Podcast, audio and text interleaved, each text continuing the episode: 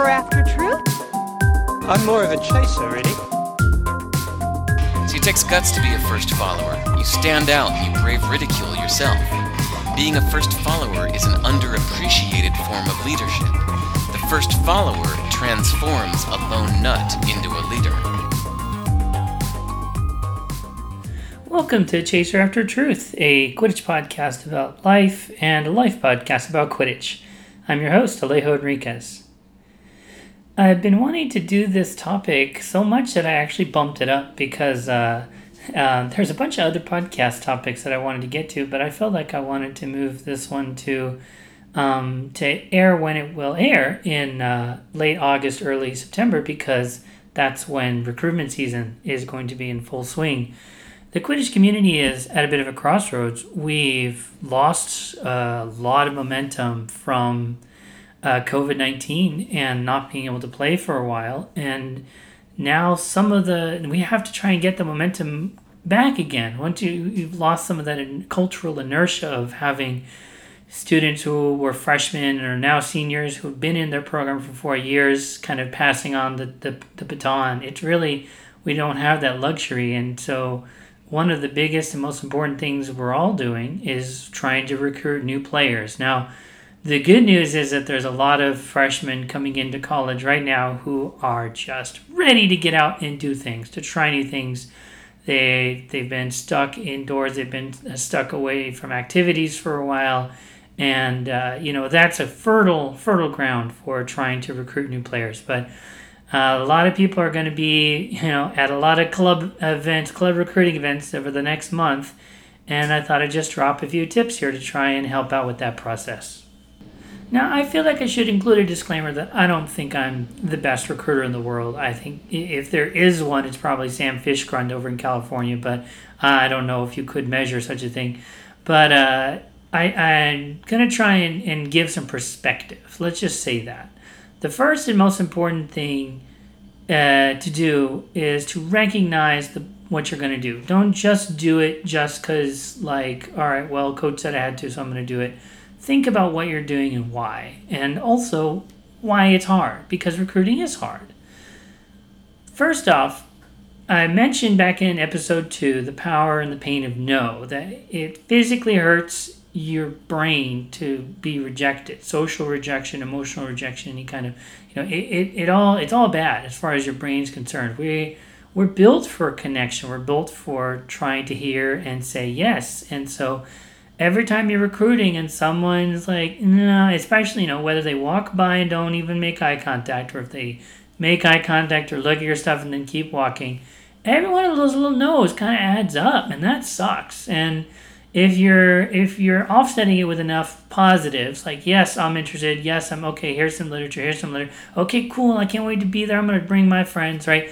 You, you kind of got to lean on that you've got to lean on that to help keep you going because it is painful for people to to shoot you down over and over you have to recognize that you can't act like it doesn't hurt now another important aspect of this is that it doesn't hurt everyone equally some people are through either uh, having less empathy or just being more extroverted, or maybe they enjoy social interaction more. For whatever, some some people are uh, more better equipped to hear no over and over. You definitely want at least one of those people on your front line. If it's not you and you're the only person who's going to be able to do it, just recognize that once you get someone else sitting there with you, you know your life will be that much easier.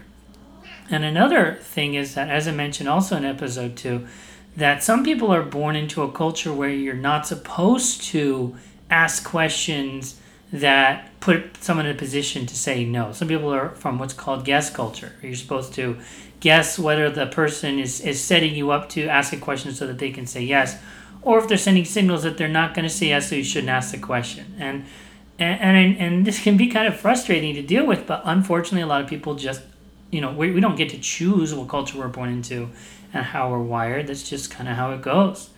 Uh, and uh, so recognize if you're from ask culture or guess culture, rec- recognize are there a bunch of internal stops when you're about to ask, hey, are you going to come to practice? Or, hey, can I get your phone number? Like, if you're like choking on a little bit, you're probably from guess culture. You're trying to read to see if they've sent the signal rather than just ask and then put them in a position to say no.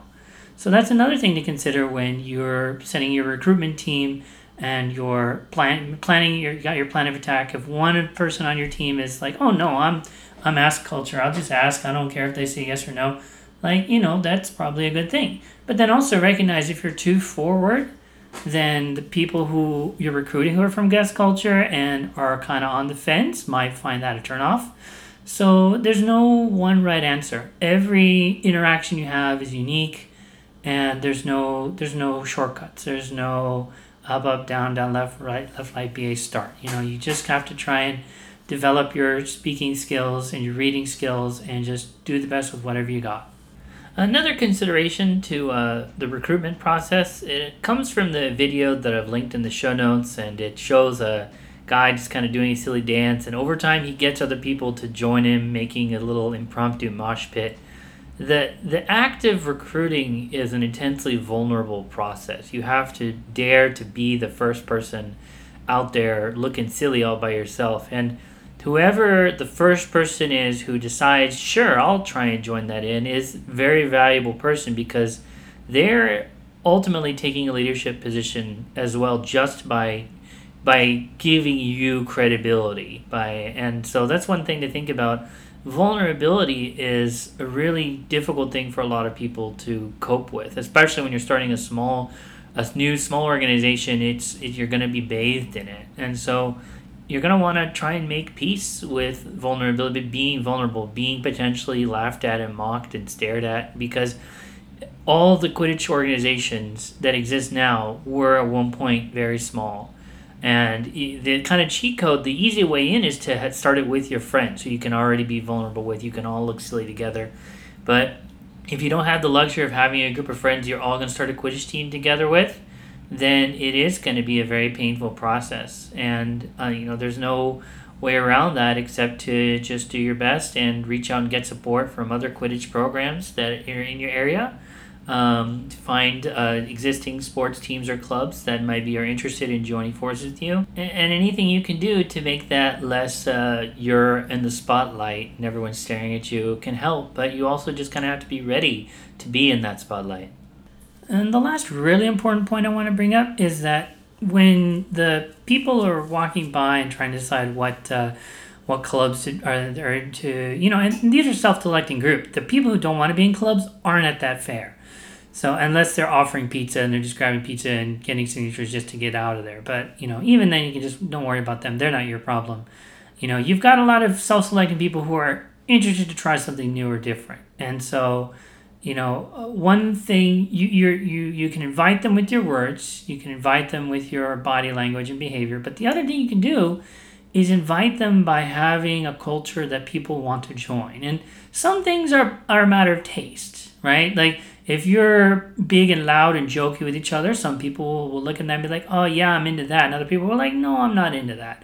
So, whatever you are about yourselves, just be honest, be, true to yourself because those are, you're going to recruit people who are self selecting to be interested in joining that group. But there are some characteristics that are kind of universal to all human groups. One thing to think about is that a lot of people are are really good at reading other people's kind of emotional state, their thoughts, through their body language. And nothing turns people off more quickly than judgmentalism. And uh, judgmental behavior, judgmental thoughts, it really comes from a place of fear.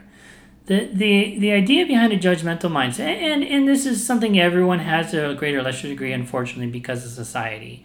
But basically, everyone kind of has a ranking system in their head of what makes a good person or a bad person. And unfortunately, a lot of people have a very detailed ranking system where everyone in the world is ranked 1 to 7 billion, the best people to the worst people.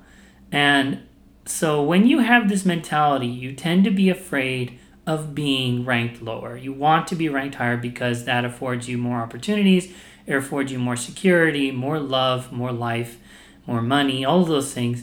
And so, you know, while we all do kind of have things that we use to rank people, everyone does, we can't really avoid it.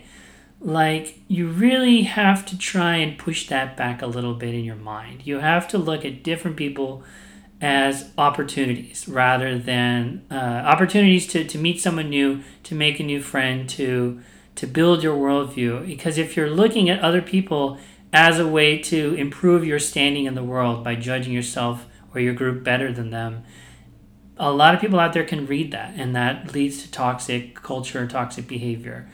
Now, I do mean that everyone kind of has some sort of system to rank that it is it is almost impossible to be truly neutral, truly value neutral in all ways. And some people are ranking everyone based on how much money they have or what religion they belong to or whether or, or you know other things like that that are that are kind of off obviously awful but you know some people can't help you know i try not to but i know i rank people based on things like your openness your ability to listen and think and learn and be introspective and contribute to a community i happen to think that if you can do those things it makes you a better person than if you're closed off and judgmental and so forth. And I can't, you know, it's hard to get away from that. I think that's human nature. So if you're trying to say you don't have a ranking system, you're lying to yourself. Like, if you really don't have a ranking system, you've identified the one you grew up in and you've fought it. And so, you know, the somehow, some way, people in this world are better or worse in your eyes. It's important to know what those are and to try and turn that down because if you're not turning that down when you're recruiting you're just trying to judge every person right away to see if they're good for your team if they're a good person a lot of people are going to smell that and they're just not going to be interested in playing games just try and and this is really the more detailed version of the, the phrase be welcoming right you want a welcoming culture but what is a welcoming culture a welcoming culture is one that accepts multiple different types of people as valid and beneficial and useful and worthy. Uh, the more different kinds of people who are worthy, the more welcoming your culture. So, you know, trying to have a welcoming culture is really where it's at, but it doesn't that you know that's an easy thing to say, but it's a hard thing to do because what you have to do is you have to look inside and say, how do I rank people and can I get that to shut up when I'm recruiting? Right? Because, you know, that's that's really going to be important because otherwise you're going to turn away a lot of people without ever realizing you ever had a chance to recruit them. One thing that can help you navigate this is understanding the difference between a, a growth mindset and a fixed mindset. And uh, if you Google growth mindset versus fixed mindset, a lot of the stuff you read on the internet makes it sound like everyone is kind of one or the other, and that's not really true. I think that that everyone's in kind of a different place in in what they think we do and don't change over time and it also depends on on your age so for example we would expect children to grow and get taller but we don't expect that from adults and there are some things that are more changeable when we're young and less when we're older but it is also kind of some people have more of a fixed mindset where the way someone is is the way they're always going to be and other people have a growth mindset where it's, well, okay, the way you are now is not necessarily the way you're going to be in the future. You can improve.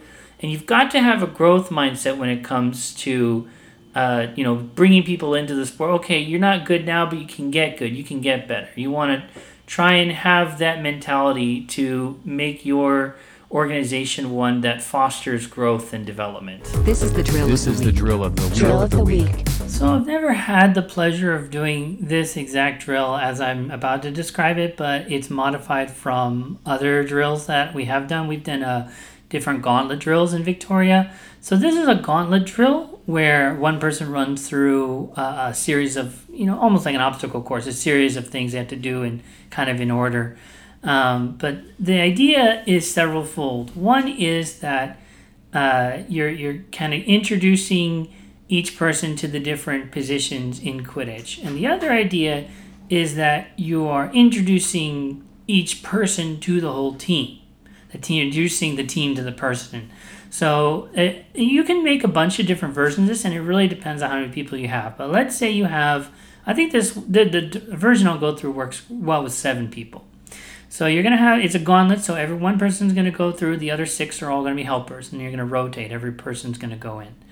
So uh, you're gonna have uh, the person have a starting position. They're gonna run forward, and then someone's gonna pass them a quaffle from one side. They're gonna catch it two-handed, and then immediately on the run pass it to a receiver.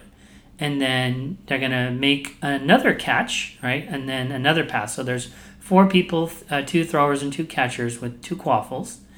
Then immediately on the run, they pick up a bludger off of the ground and they're going to throw it at a target. The target can be uh, a person with a heavy bag or just a person just kind of putting their arms around their belly, throw it right here.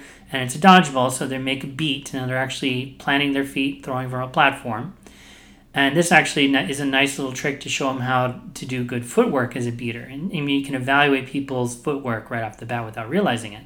Because they're thinking it's about the arm and the throw and the ball. But if you watch their feet, you'll get an idea of what this person's footwork's like. And then immediately afterwards, they're going to uh, run to the last person. The last position is a, a snitch, someone wearing the snitch tail. Um, the easy version is where they're just stand, have their back to the runner. The runner's just going to pull that snitch as quick as they can. But you could also do a, a, a no-handed snitch or even a one-handed snitch if you want to give them a little more work. But you want to uh, you don't want to make it too hard to pull. You want it to be a gauntlet, just where people are going, going, kind of as soon as as soon as you can. So it can be timed, uh, or it can just be like everyone just shouting your name and cheering you on. Um, and this is good for just team. And if you have more people, if like if I did this with 20 people, I would set up a larger gauntlet, but then also have a line of all the new newbies just go through one at a time. Um, and this is good to build team cohesion, build a team culture. And this is the thing where people are going to drop passes, they're going to miss beats, they're going to, you know, fumble the catch. And this is your first best opportunity to encourage the, them, like to give, build a culture of you're on this team. This team is a, is a is a cohesive unit. It's family. It's friends. It's whatever you want to say. Whatever you want to say it is. It's something that is not going to judge you harshly based on every little mistake that you make. We're here to get better. We're here to have fun. So that is uh, the gauntlet drill for team. Uh, I guess you could say a team bonding gauntlet drill. Are you a seeker? A seeker after truth? I'm more of a chaser, really. And that's the episode for today. Hope it, it was uh, helpful. I hope that it was valuable and give you some ideas and some things to think about. Uh, good luck. Whoever's listening to this, good luck with your recruitment. Every team needs to recruit. Every team's got to build their numbers back up after retirements and COVID and stuff. So, uh, yeah, get out there, get some new people involved in Quidditch, have some fun, build a new team. And uh, let me know if this was a helpful episode for you. I'm on Twitter at How to Play Quid, and you can go to howtoplayquidditch.org, or specifically the website for this podcast is cat.howtoplayquidditch.org. Thanks for listening, and uh, catch you next week.